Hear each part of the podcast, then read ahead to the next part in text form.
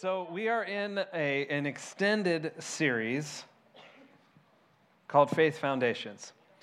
And one of the things in our stream in the body of Christ is sometimes in the modern era, we discovered that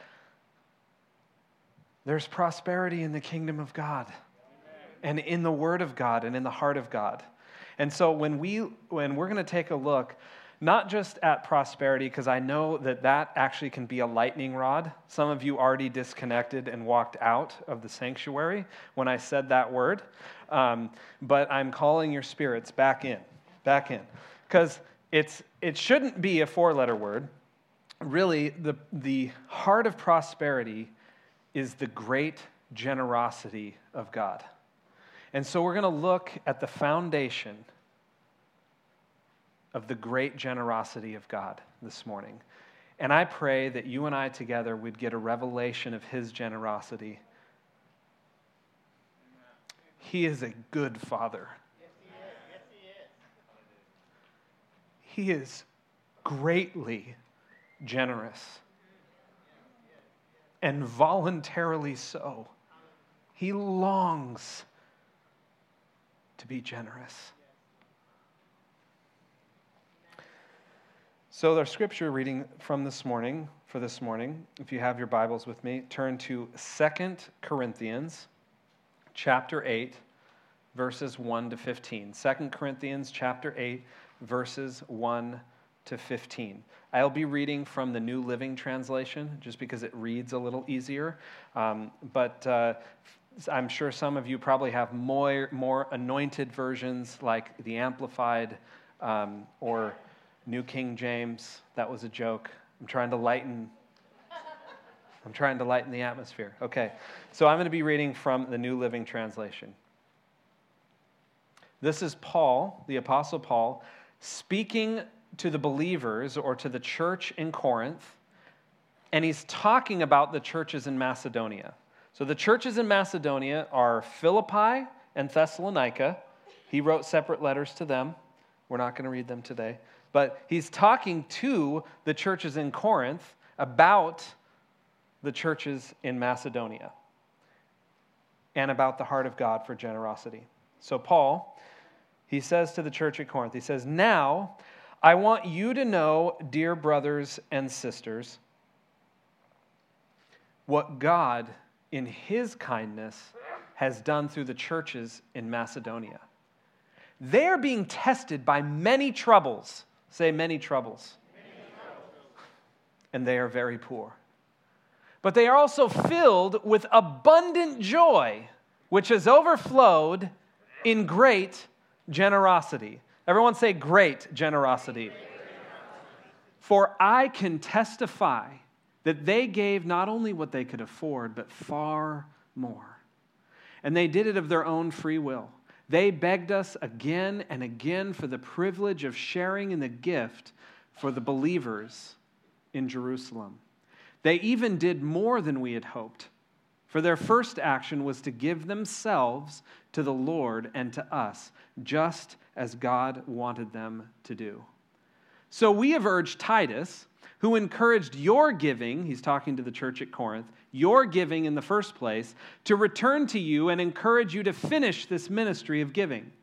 Since you excel in so many ways, in your faith, your gifted speakers like Pastor Jeff Bauer, your knowledge, your enthusiasm, and your love for us, I want you to excel also in this gracious act of giving.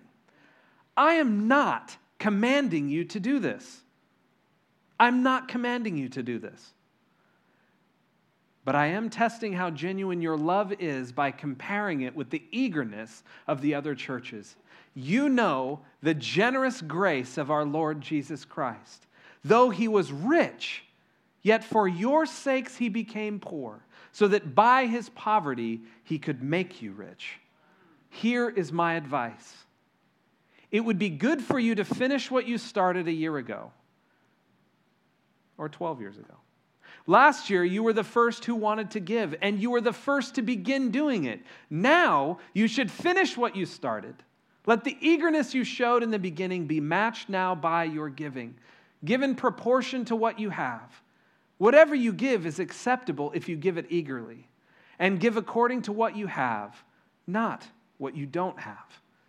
Of course, I don't mean your giving should make life easy for others and hard for yourselves. I only mean that there should be some equality. Right now, you have plenty and can help those who are in need. Later, they will have plenty and can share with you when you need it. In this way, things will be equal. As the scriptures say, those who gathered a lot had nothing left over, and those who gathered only a little had enough. This is God's word, in which I rejoice. Yeah. So we're going to look at 7 qualities of great generosity from this passage.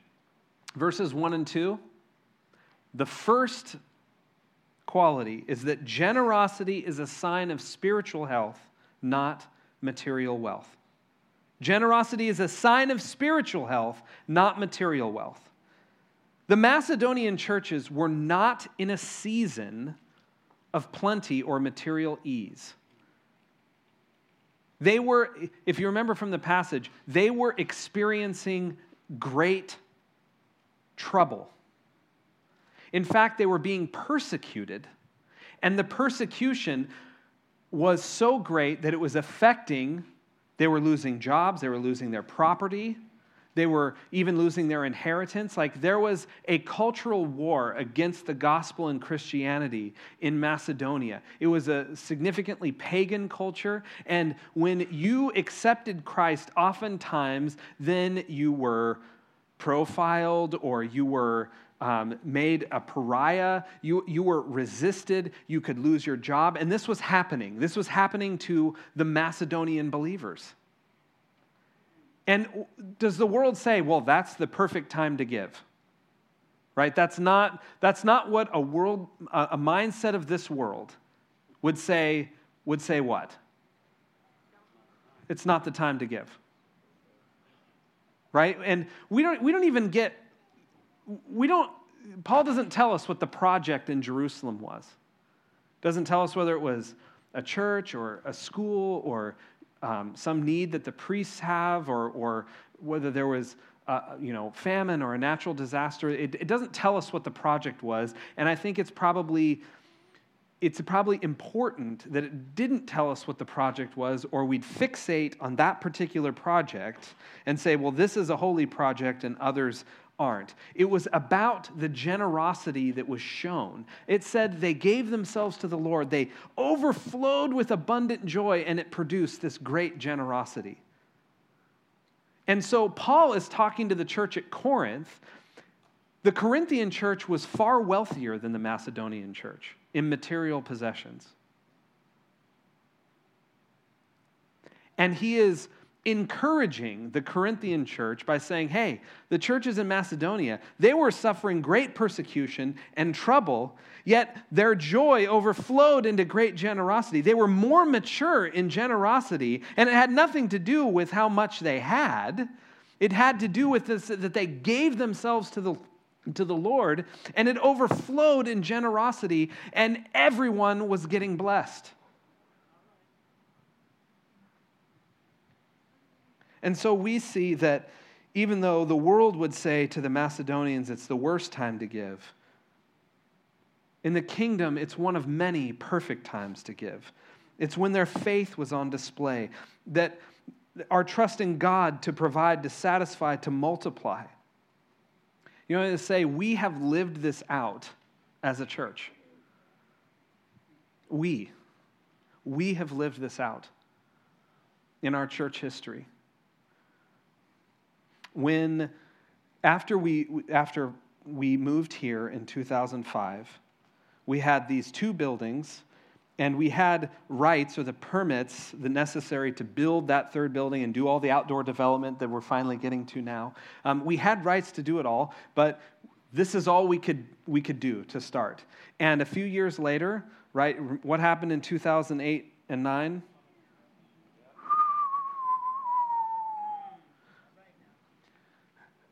Whose homes were upside down?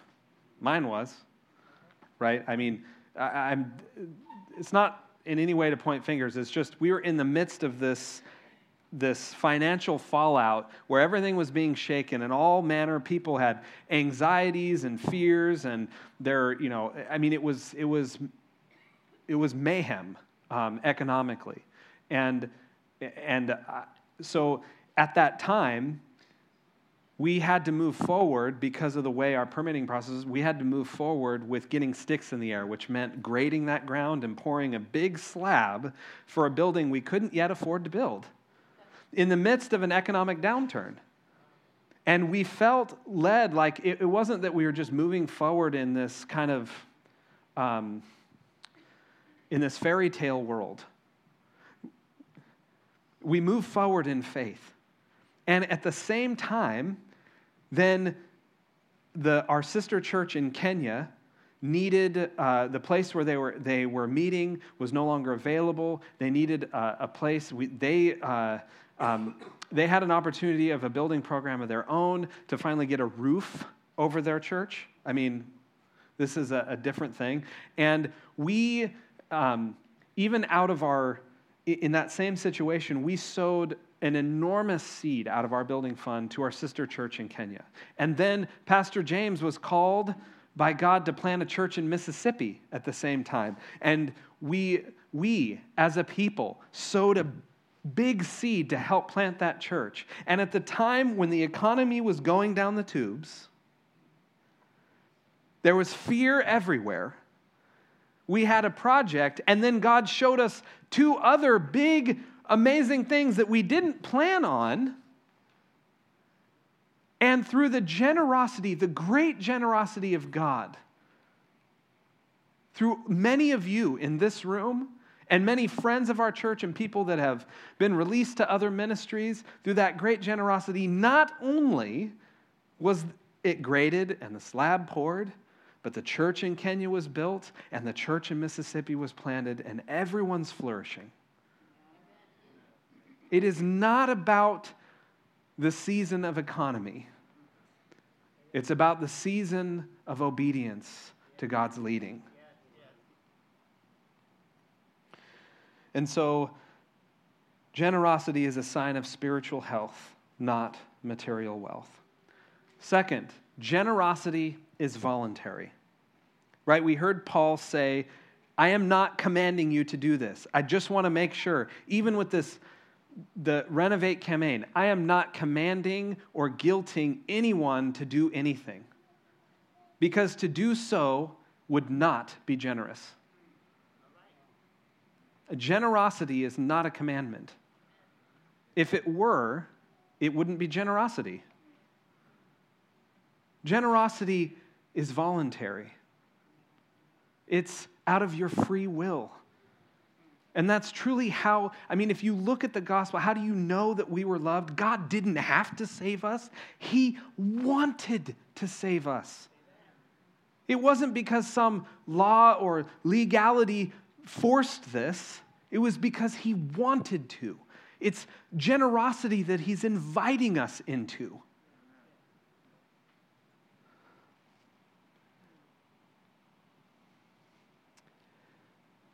Sometimes we get caught up on the difference between generosity and tithing. Generosity and tithing are not the same. Tithing illustrates one aspect of our relationship with God and generosity another. I'm not going to teach a message on tithing, so don't worry. I'm just using it as an illustration. Tithing predates the Mosaic Law. It was in seed form in Genesis in the life of Abraham. It was outlined in the Mosaic Law. It was written about as wisdom in Proverbs. It was illuminated by the prophets in Malachi. It was affirmed by Jesus in the Gospels. Many cite Abraham's tithe to Melchizedek, the high priest, as the person who paid the first tithe, who kind of set it in motion. But I look even earlier. I look to the Garden of Eden. And it wasn't that Adam paid a tithe. But God gave him 90% of the garden, and he set aside the 10% that was right in plain view. He could access it, but it was right in plain view that was not to be touched, that was to be set aside. And we see that principle. And why? Because the tithe, or even the tithe allows us, it forces us, it It keeps us clear on who owns it all. That's the purpose of the tithe. Beyond all of the needs and the things that are met and the thing that, all the good that comes from it in terms of the seed and the blessings that follow and the blessings around the world, it's more than that. It sets us in a place where we observe constantly and continually. We recognize that everything is the Lord's. It's training for our heart and our character over time because my flesh always wants to take it back. My flesh wants everything it can get. And if we don't constantly set things and rhythms and disciplines in our life so that we know my body is not 90% His, my body is 100% His. My stuff and my things... And it's just the tithe that sets that apart so that we know and we train ourselves to realize and recognize and grow in that relationship that it's all His. You know, I've heard, someone asked me recently what the best financial decision I ever made was. And I answered, there was a time when I listened to my wife. One time. No. And then the Holy Spirit later told me I was wrong. Oh, Michelle's not in here. Don't worry. No, I told him about a time when it was God had given me an assignment to help my friend Russ build his vision for a tech company here in San Luis Obispo named Techtegrity. And several months into it, we had spent almost all the cash. We didn't have very many clients. I was not having any fun. And an opportunity popped up where I could do something a lot more exciting, and it was going to double my salary like the next month. And that was a big deal because all we were eating was macaroni and top ramen. And it was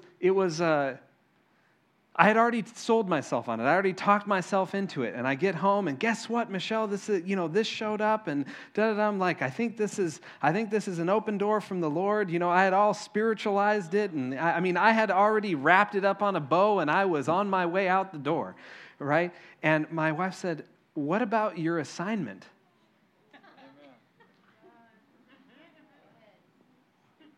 And I sat there, and my ears got hot, and I was like, "Ugh." I knew she was right, and I could have overridden it, right? So this is a word to husbands.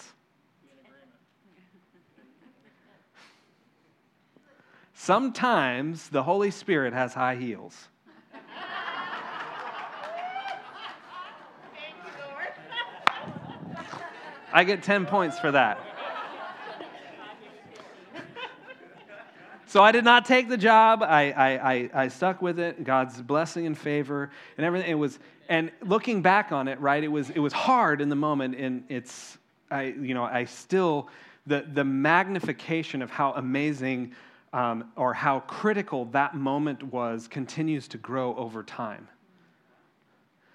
But the Lord said that actually wasn't the most important financial decision you made. And He brought me back even earlier when we had no furniture in the house. Literally, we had 2 lawn chairs, like beach chairs. Like I'm talking $4.99 at Walmart chairs.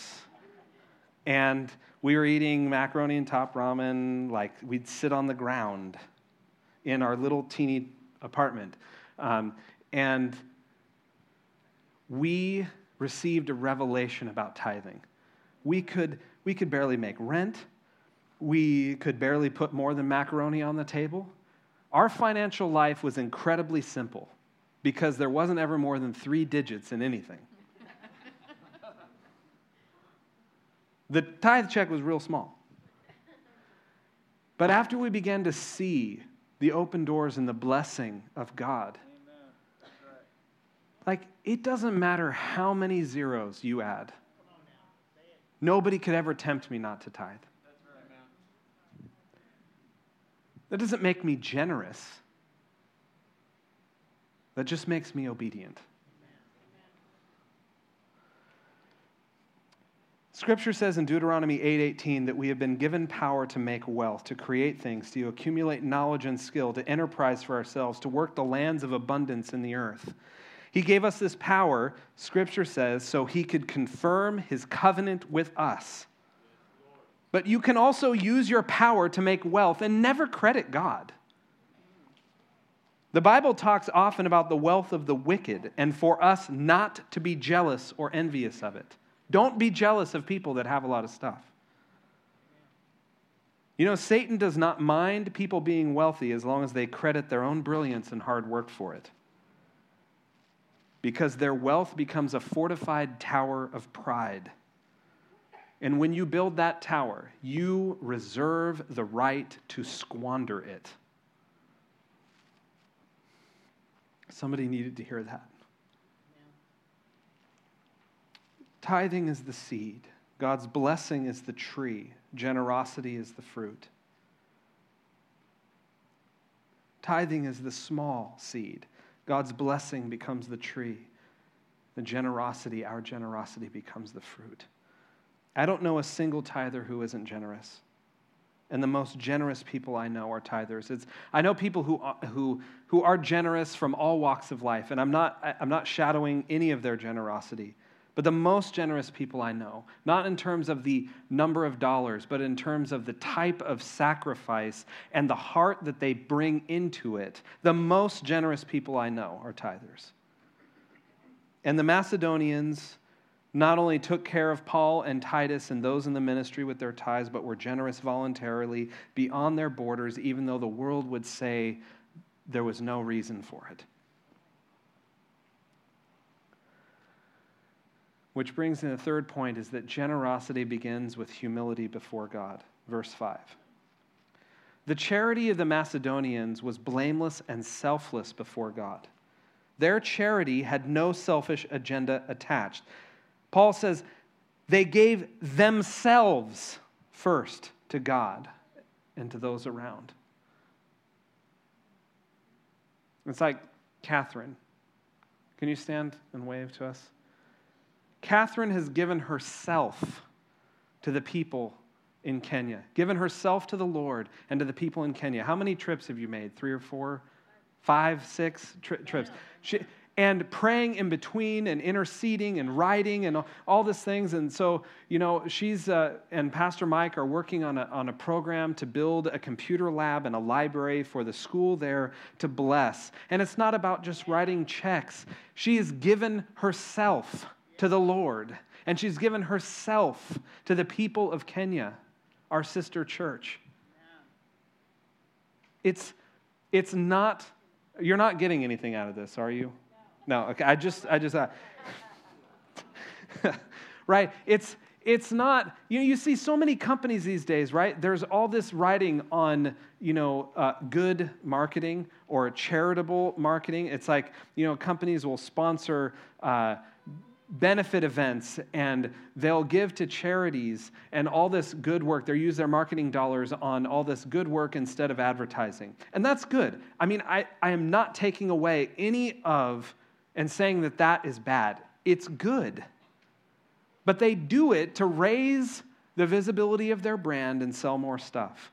And so I want to say that in God's economy, their reward is complete when they sell more stuff.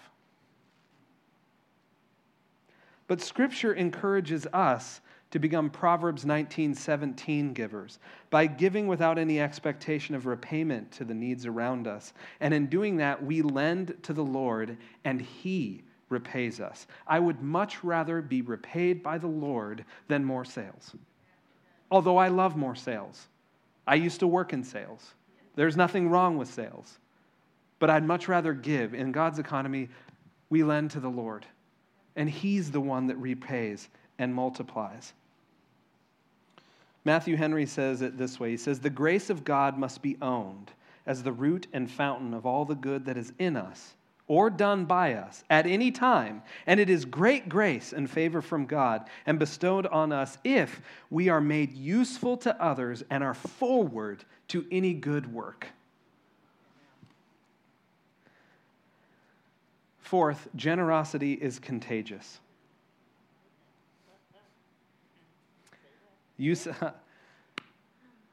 That's why, I mean, I'm telling you, that's why so many nonprofits, they advertise like the matching gifts.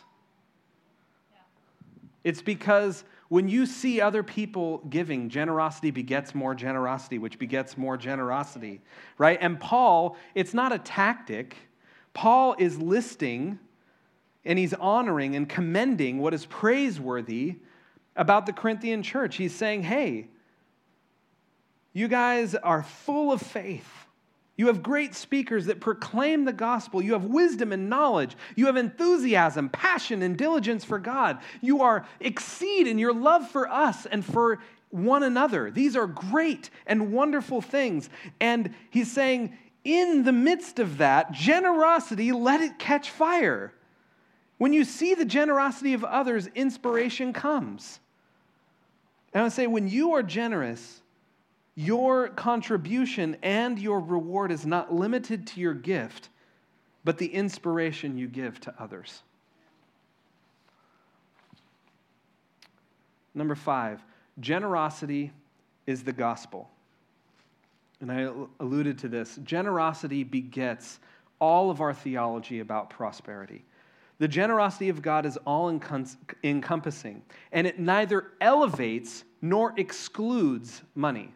It neither elevates it nor excludes it.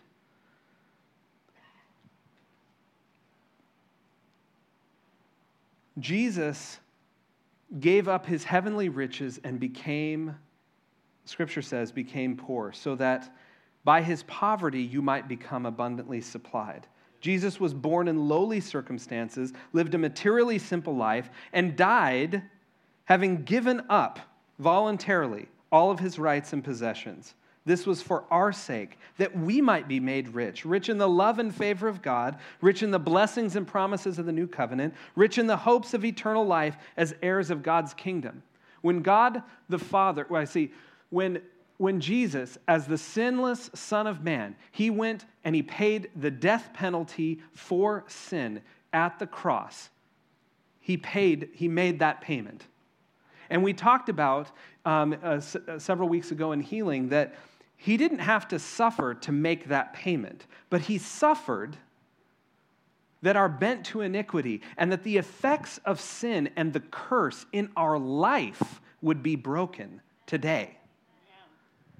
Also, he gave up incalculable riches, cannot be contained by any universe. And he submitted himself voluntarily to be born in a barn to people of no reputation.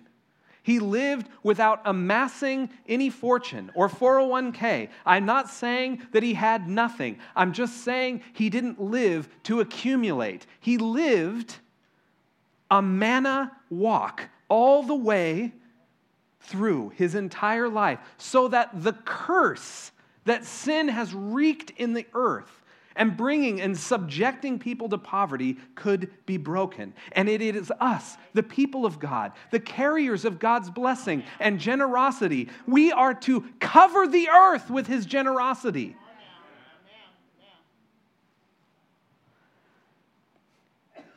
You can't outgive God, whose assets are limitless. Even in the gospel, for God so loved the world, he gave. God's generosity is our source of prosperity. See, the world's, this is why it's such a lightning rod. The world's definition of prosperity is financial power. Financial power begets all other kinds of power. Political power, social power. True prosperity is walking in God's ability and power to meet the needs of humanity, spirit, soul, body, financially, and socially. Prosperity is not having so much money in the bank you can do whatever you want. Prosperity is having so much of God's word, so much of God's promises, God's presence, God's power, and God's love in you that you can receive and walk in whatever you need and do whatever you have to do, regardless of the circumstances. Right, you remember when William was here, William Juarez from El Salvador was here a couple of weeks ago. The people, you were so generous. On the Monday after, I was an agent on all of your behalf, we were able to give him a check that represented almost a year of his salary. I mean, amazing generosity, right? So the scarcity mindset of this world tried to get on me, since you were very generous to William, there is less available to finish these renovate projects. Right? But the abundance mindset of the kingdom says, since you were very generous to William, there is actually more available to finish these projects and every good work that we've been called to, because as we've been faithful over little, he will make us ruler over much. When we have sowed seed, the more we are faithful with, the more we are generous, the more we are trusted with. The extent of this promise is limitless. His riches, incalculable. He can move any side of the equation. He can give you the money to buy a house. He can just transfer the house. He can make the price of the house go down. He can move on people's hearts. He can do anything.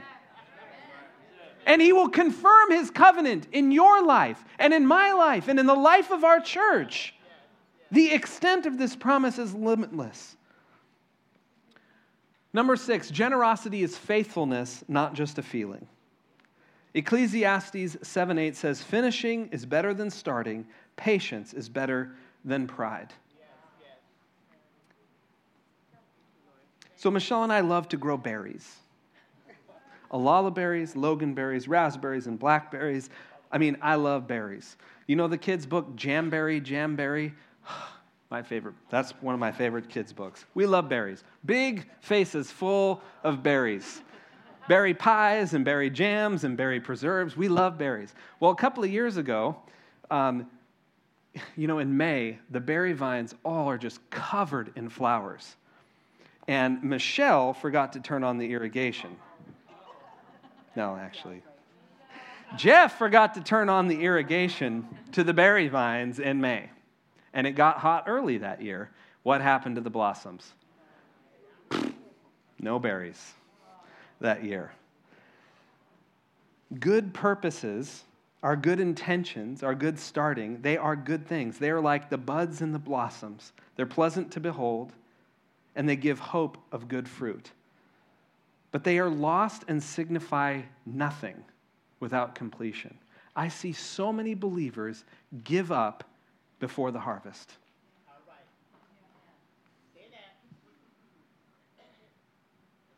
You start, you give, you're obedient, you sow, you're walking through, and before the harvest, give up. And you get disappointed at God, you shake your finger at God, that smile turns into a frown, you're sitting with crossed arms in church. I'm not pointing to anyone. I don't like it when my pastors talk about tithing. I don't like it when they talk about giving. Look, you know what? Doesn't take renovate off the table. Just be generous. Just be generous. Just be generous. It's for you.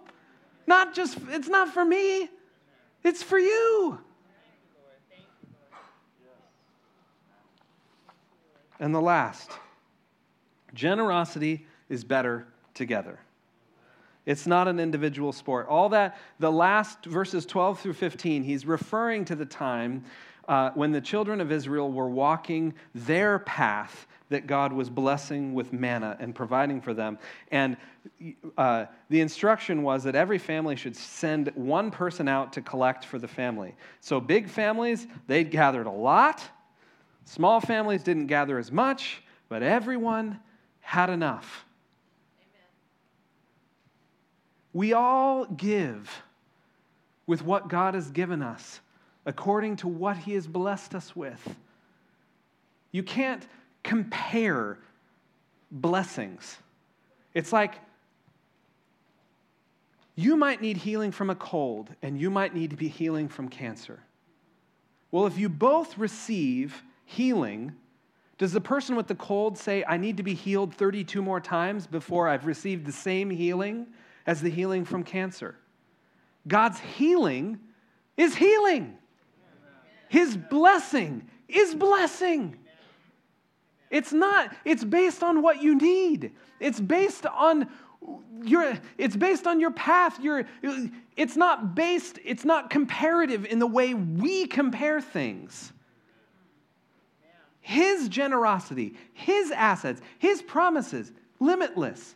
Infinity minus whatever is still infinity. It's not about comparative amounts. Another worldly mindset, it's like, and this trips a lot of people up, I give $10, you give $100, therefore you were more generous than me. And because of that mindset, the way that works is that I don't want to give my $10 because I don't think it makes a difference. Be free of that lie today for your sake. In Luke 21,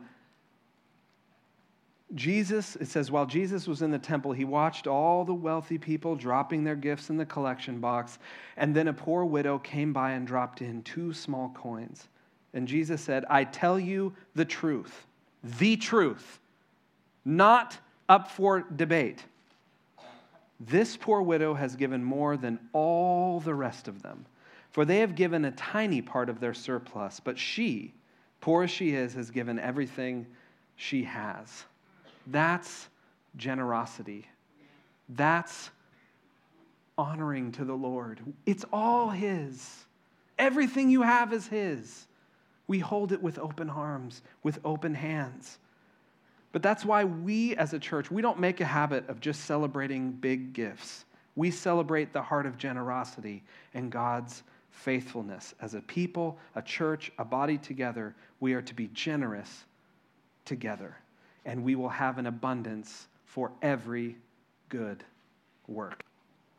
My encouragement is to give from what God has given you, liberally, sacrificially, and cheerfully. It's not about an event. It's not about today. It's not about Renovate. It's wherever God has connected you. We have been blessed to be a blessing. And one warning, this is not an invitation to give yourself into debt.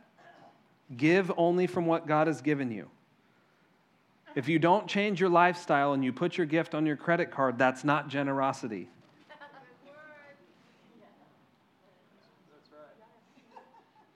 We need to ask God to help us grow in faithfulness and generosity.